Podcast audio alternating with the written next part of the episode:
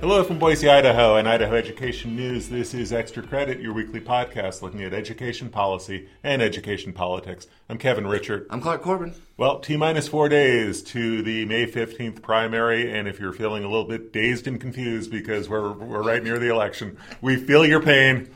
We're going to talk a little bit about uh, some of the numbers that we've seen, some of the uh, positions that we've seen the candidates taking on education topics to help you get caught up if you are still trying to get caught up heading into election day and heading to the polls. Yeah, interesting news this week, Kevin. You took a look, uh, seems like all afternoon Tuesday and into Wednesday at some of the campaign finance reports that were coming in. That was the pre primary sunshine disclosure reports, but it, it gives us an idea of who's supporting the candidates financially, who's raising the most money. Uh, definitely some surprises in there. Which race do you want to start with? Well, I think we have to start with the governor's race and, and maybe take a step back into historical perspective. I mean, I've been following elections for three decades in Idaho, and I've never seen anything like this. I, you tally up the numbers, and the candidates have put more than $10 million into this race, either their own money or the money that they have raised. And I do not recall a primary in Idaho with that kind of spending going on, and that doesn't even count the third party uh, PACs that are also contributing right. to this race and, and, and doing advertising. 10 million. And we will probably see some late fundraising in the days leading up to the primary. That will not be reflected in the reports until after the primary. And we still have a general election to get through. I mean, this is a this is a hugely expensive race that we've got going on here, and it's not just the fundraising. You, you have several candidates putting a great deal of their own money into this race. Tommy Ahlquist has put a couple of million dollars into this race. AJ Balukoff has put a couple million dollars into uh, his primary. Uh, Brad Little has loaned his campaign, I believe it's $800,000, and that raises the price for, for the entire field. So, yeah again, the historical perspective on this is, is really jarring. Uh, we've just not seen a primary quite like this. But it's paying dividends in the forms of those great TV ads that we see. Right? Someone lot, had to pay for know, those. yeah, I mean, it's probably a lot easier to uh, to fill the uh, the ad space for TV channels right now, and, and you know you've seen you know an uptick probably in some print advertising as well. But you know, what I always kind of find myself looking for when I look at some of these reports is just to get a sense of who is supporting whom. Yeah. And, you know, looking at the Republican side of this, uh, you saw some fairly clear divisions uh, between Brad Little and uh, Raul Labrador and Tommy Ahlquist. A lot of, you know, very you know big name Republicans on you know on both sides of this race. Really, uh, all three candidates had some some name Republicans. A couple that jumped out at me. Um, looking at Brad Little's uh, Sunshine Report, you saw the outgoing chairs of the Joint Finance Appropriations Committee, uh, Shawn Keough, Maxine Bell, both contributing. Uh, you saw Dirk Kempthorne, former governor, former senator, former Interior Secretary.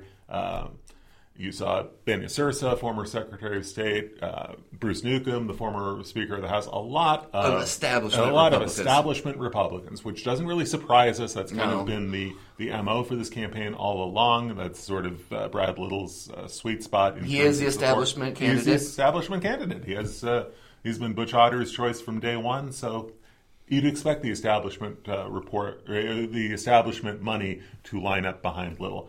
Labrador, a little bit more of an insurgent campaign, uh, a little bit more of a campaign uh, to the right, uh, you know, courting support from the right. So you saw a number of conservative legislators lining up behind behind Raul Labrador, folks like Cliff Bayer, uh, Steve Vick, Mike Kingsley, Vito Barbieri, I believe, was on that list as well. Tommy Ahlquist's list is a little bit more of a mixed bag. Uh, his father, his father, has been a big contributor to the uh, to the third party pack that has been advertising and, and again uh, disclosure. Uh, it, Joe Scott, the chairman of the board of the Albertson Foundation, which also funds Idaho Education News, he's been a big contributor to that third party pack. So I wanted to make that clear. When I look at Ahlquist's fundraising report, not only do I see a lot of money that he's putting into his own campaign uh, kind of a mixed bag of support. Uh, only one legislator that I could find, Lee Heider, uh, Republican senator from Twin Falls. That was the only one that I noticed. Uh, Bob Kustra, the outgoing president of Boise State University, gave some money to the uh, to the Ahlquist campaign. Well, he wasn't going to give it to Representative Labrador. No, given the fact that they had the public uh, feud last summer, uh, no, I would not have expected uh, a Kustra donation to show up on a on a Labrador fundraising report. Uh, that was the first thing I thought of when I saw Kustra's right. name uh, on the Ahlquist uh, Sunshine Report. Also, Tom Luna, the former state superintendent, gave twenty five hundred dollars to the Ahlquist campaign. So now, again, that's kind of how I find myself reading these reports to just get a sense of what are sort of the breakpoints in terms of who's contributing uh, to whom. On the Democratic side, again, uh, AJ Balukoff, a lot of money that he's putting into his own race. Uh, some, you know, again, we talk about the establishment candidate uh, in the Democratic race is right. clearly AJ Balukoff. You see some some big names uh, on you know, in Idaho Democratic uh, circles uh, lining up behind Balukoff. Uh, folks like Walt Minnick and Richard Stallings, former uh, former congressman, uh, some legislators. Um, so a lot of you know names in Democratic circles. Not so much with Paulette Jordan. Um, her money came a lot from uh, individual donations, but her big donations came from Indian tribes in Idaho and outside the state. That's where a lot of her big dollar donations came from.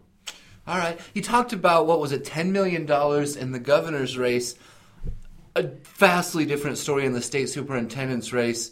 Less than forty thousand dollars raised combined among all the candidates. That's why we're not seeing the TV ads, the display ads, even the yard signs. Uh, yeah, not yeah, really yeah. surprising. Yeah, picture that you're walking in, in a casino, and now you're walking to the three dollar table. Yeah, uh, that's the state superintendent's race. And, the and, penny slots. It, it, it, really is. It's been a very, uh, a very low profile and a very low, low budget campaign. Uh, Cindy Wilson, the Democrat from Meridian, the teacher from Boise High, uh, from Boise's Capital High School. Correct uh, has only been in the race for a few weeks and managed in those few weeks to outraise Sherri Ybarra, Jeff Dillon, and Alan Humble combined. Now that's not a lot of money. Still, she raised about twenty six, uh, twenty seven thousand dollars in this uh, in this fundraising report. Um, notably, I got five thousand dollars from the Idaho Education Association's PAC. Also received five thousand dollars from uh, from AJ Balukoff. Um, Contrast that, uh, Sherri Ybarra, who has never raised a whole lot of money in campaigns. We've, no. we've chronicled that uh, going back to 2014. Raised a little bit of money, not really from education circles. Uh, her biggest donations came from uh, from PACs, uh, from groups that may have more of a stake in land board issues, uh, loggers, the Idaho Cattle Association. a fairly mysterious donation that I blogged about earlier this week from a, a, PAC in uh, Virginia that has been tied in past elections to uh, Ted Cruz's presidential campaign, to uh, Sam Brownback's campaign for governor in Kansas. But nobody really seems to know exactly who this outfit is or who they represent. Kicked $1,000 into the Ybarra camp. Then you get to Jeff Dillon, uh, only a few thousand dollars that he raised. Alan Humble put about a thousand dollars, mostly of his own money, yeah. in, into the campaign. So if you're wondering why you're not hearing about this race, which was always going to get drowned out in terms of uh, media attention, in terms of public attention, in terms of social media buzz. This is why this race is has really been snowed under uh, relative uh, relative to the uh, to the gubernatorial race. Yeah, the the money's not there. The the candidates weren't active in, in going to get it. I, I do like that you mentioned that uh, some of Superintendent Ybarra's donations came from the land board. We don't often talk about that, but it is important to know that Superintendent of Public Instruction, like the state's other constitutional officers, does sit on the land board, and so that that's why we saw that there. But we don't and, always talk about and that. for those role. resource industries, yeah. uh, land board decisions are very important. I yeah. mean, that's a that's a dollars and cents issue for a lot of uh, a lot of PACs in the resource industry. So maybe not surprising to see some money uh, flowing uh, to Ybarra's campaign in light of that, and it'll be interesting to watch this race unfold to see if any money flows to other candidates to you know it, it, how it flows. You know whether Ybarra wins or uh, Dillon wins in the Republican primary, and how that money flows on the Democratic side, uh, vis-a-vis land board issues. Yeah, just not a lot. Not a lot of fundraising. Not a lot of campaigning. We're not we're not seeing the candidates for state superintendent out there. We're not seeing events. We're not getting mailers. When I drive through the neighborhoods, I'm not seeing any signs. No, I've not seen um, a sign for any of these candidates. And, and so it's sort of like you, you, kind of wonder how it's going to go on, on, on Tuesday, but. Uh, four years ago, you, you, Ybarra, like you talked about, uh, didn't really raise any money, didn't have any name recognition. It was a wide open race four years ago, and she emerged out of a four way uh, Republican primary to get the nomination and then held on to win a, a, close one in November. And so it seems like a similar well, game plan. She's always talked about how she's not a politician. Right. And again, when we go into these primaries, you know, where we know the turnout's going to be low, strange things can happen. Yeah. You know, things that we don't see coming can happen. Certainly, Sherri Ybarra's victory in 2014 in the primary was unexpected. Uh, who knows what we're going to see up and down this ticket? We'll, we'll, you know, we'll be watching closely Tuesday night and analyzing it into the, the into the week next week. One thing you did this week uh, on the superintendent's race, we've talked about how you know you're not seeing advertising, you're not seeing much uh, much of a public buzz about this race. You tried to break down this race a little bit more with the candidates, trying to get them on the record on a, on a, a bunch of issues, rolling out two days worth of Q and A with the candidates walk us through what you saw there and what jumped out at you. This was pretty cool, and this actually was kind of the second week that we've really spotlighted the state superintendent's race. But uh, Kevin, at Idaho Education News, we did a candidate forum back in early April on Boise State's campus where we had three of the four superintendent candidates there.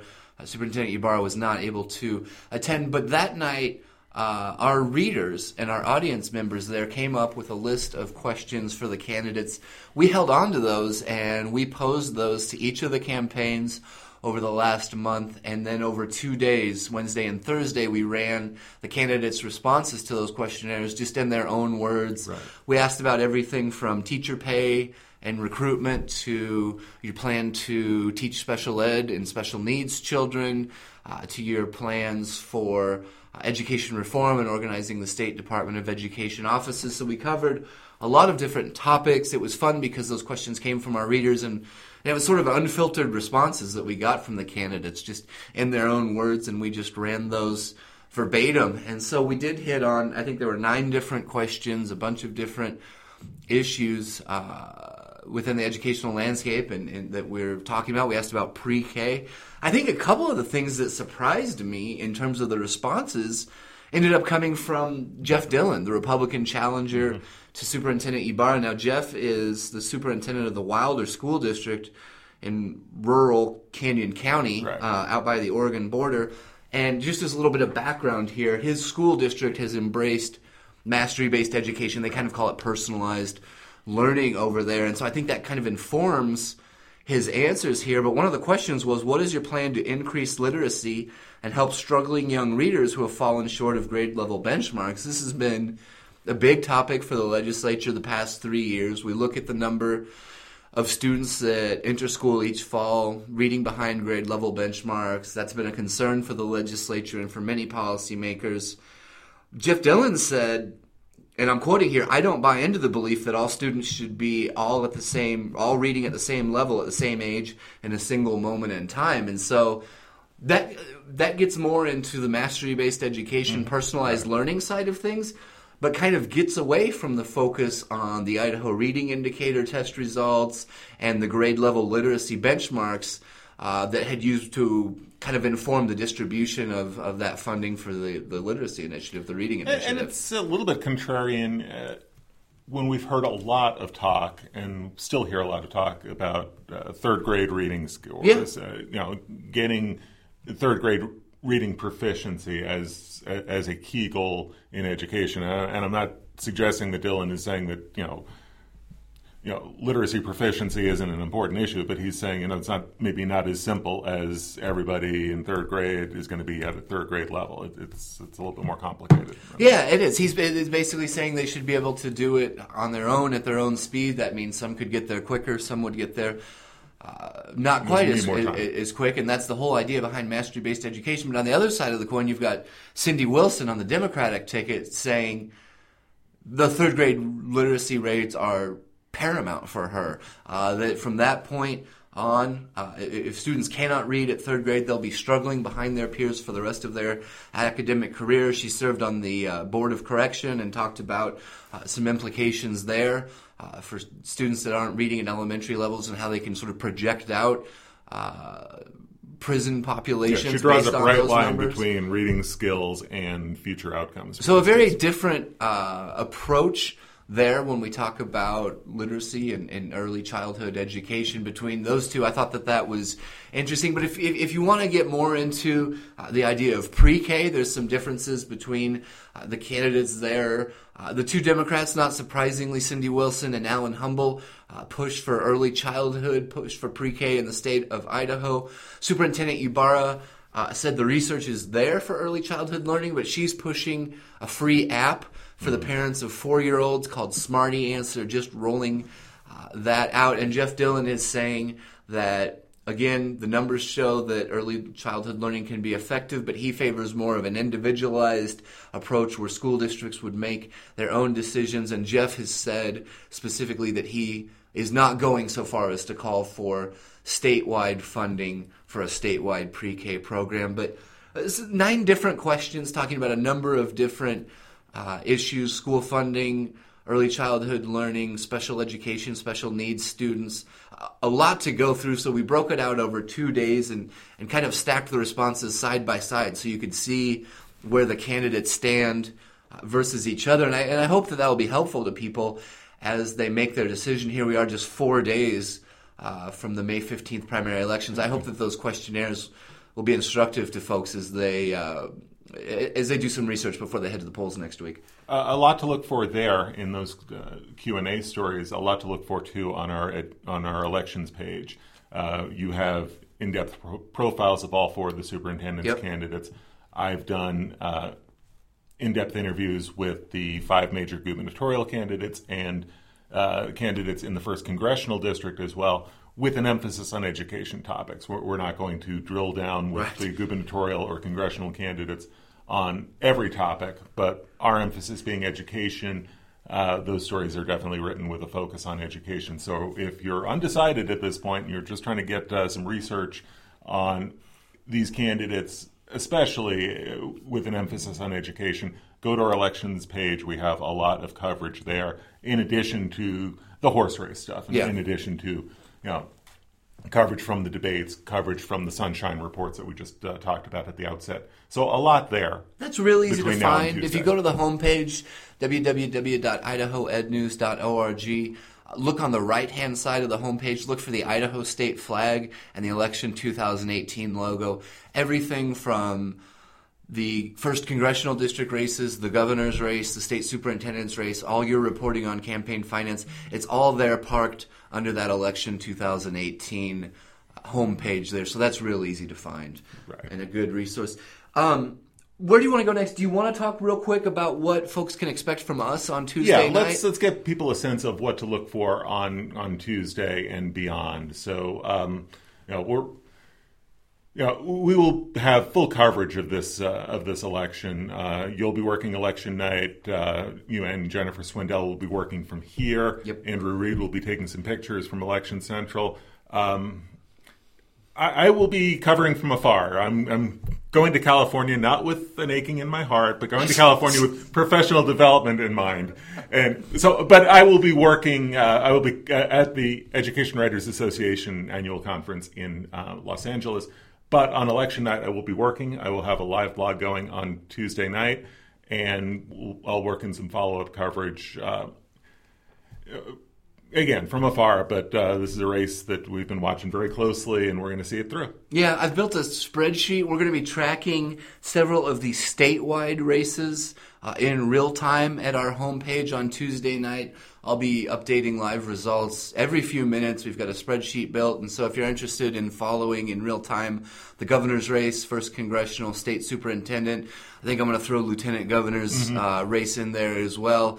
Uh, so if you're interested in some of those statewide races, uh, we'll be updating those in real time on Tuesday night, starting after 8 p.m. after 9 p.m. actually. Right. Um, so look look from that about 9, 9 p.m. till Mountain midnight. Time, so. 8 p.m. Pacific Time. So depending on where you're listening to And us. then we will have uh, big stories late into the night, early Wednesday morning, whenever it starts to become clear who some of the winners are. But we'll have, of course, uh, live stories uh, late, late, late Tuesday night, early Wednesday morning, uh, letting you know just how everything shook out with uh, state superintendent's race and the governor's race are going to be the two that we will follow closest. We will keep our eyes on some legislative races, see if Right. there's any upsets or any incumbents who uh, lose out in their own primaries. Yeah, I was going to say because there are a few uh, legislative races that uh, we'll keep a close eye on. Uh, Julie Van Orden's race in Eastern Idaho. We'll see if the House Education Committee chair uh, can survive a primary challenge. Uh, a couple of other Eastern Idaho legislative races that we'll be watching closely. And you, you never know. Those, those are uh, the legislative races are such a grab bag sometimes. Yeah. Uh, it's you know we'll we'll break it down. We'll figure out who won, who lost, uh, what sort of uh, upheaval there may be in, uh, in in the legislature. Yeah, if you're a night owl, want to stay up with us late on Tuesday night, we'll have your results late. If you're more of a mer- morning person, uh, Jennifer will have your results early Wednesday morning as well. So whichever way you want to get your results, whatever time works best, IdahoEdNews.org is the place to be uh, for some of these statewide races with an eye towards education issues always. Right, and for a big picture, kind of a step back, we will be back with uh, the Extra Credit podcast next week, and it'll be all about elections, all about election results, uh, what happened Tuesday, what the fallout from Tuesday is, and how does it set the stage for uh, for the election uh, to come in November. And you know, again, I will be literally phoning this one in. But Yeah. we, we are figuring out a technological way to uh, to do a podcast uh, long distance, but. Um, We'll be back. We'll we'll break it all down, barring some some communication Some breakdown. communication breakdown, You- right? You knew I was heading there, Yeah, so I yeah, but, I was uh, gonna say it if it was you a long way to get there, but it, we we got there. Um, we will have a podcast next week focusing on uh, what happened Tuesday, what to look for in November. All right, sounds good. Uh, that's I think the election coverage we wanted to get to. Want to encourage everybody to um, to get informed and don't to forget to head out to the polls Tuesday, May fifteenth. Vote in your primary. You And I- wanted to I- cover one more story, Right. and I uh, wanted this to week. yeah, and I wanted to kind of quickly uh, flag you to uh, actually a few things on our website at idahoednews.org because it's not just all elections all the time, Right. although it's kind of felt It feels that way. like that way, but no. Um, I have a story uh, following up on what's happening in the Boise School District with uh, refugee education. In a nutshell, here, what's happened is, you know, and this is a reflection of national policy. Uh, fewer refugees coming to the U.S., fewer refugees coming to the Boise School District. So Boise's rethinking its approach to refugee education, encouraging uh, high school students refugee students in the high schools to stay in their local high schools as opposed to going to a a program at Borah High School that was targeted uh, for refugees. It was you know geared towards helping refugees uh, learn language skills and you know make the adjustment to uh, to education in the U.S. school. So that's a, a good follow up uh, and, and, interesting shift in the way they're going to uh, approach refugee education in Boise. Something I'll probably want to follow up on in the next school year when the changes go into effect. Andrew Reed has an interesting story from North Idaho about a uh, North Idaho STEM STEM charter school and its uh, first ever high school graduating class, and how uh, they're all planning to go to college. They're all planning to continue their education in one form or another. So. Uh, I catch up on that story. Devin Bodkin has continuing coverage. He's taken a really deep look at uh, what's happening with virtual education in, in Idaho. Uh, an in-depth look in his continuing continuing examination of that. So a lot of good stuff at our website to get caught up with. So it's not all elections. Uh, there's a lot to read about in, in education policy as well. All right, sounds good. Uh, one plug here uh, if you're getting ready to head out to the polls and vote on May 15th, be sure and check out all of our coverage. But one more website to keep in mind, I may have mentioned this last week www.idahovotes.gov. That's the Secretary of State's website. But you can go there and enter your name and address and find out two important pieces of information. One, if you are registered to vote or not. Two, the location of your polling place. And if you haven't voted in a couple of elections, your polling place may have changed. Right. And so uh, it, it's always, I always check even uh, before elections. You, Um, you want to know ahead of time before you start heading out and drive to the wrong place. Yep. So that is the Secretary of State's website, idahovotes.gov. Check that out. Uh, be sure to check out our Elections 2018 tab for all the coverage, and then come back and join us Wednesday or Tuesday night, Wednesday morning, whichever is most convenient for you. But uh, after about 9 p.m. Mountain Time Tuesday, we will have live results and start putting together coverage uh, once we get some results coming in and, and get a sense really of, of what's happening and who the winners and losers are in these respective primaries. So it'll be a late and an early morning uh, for us, but we always look forward to it. We always have a lot of fun on election night. I think that gets us all caught up for this week. Thanks so much, as always, for listening. I'm Clark. I'm Kevin. Have a good week.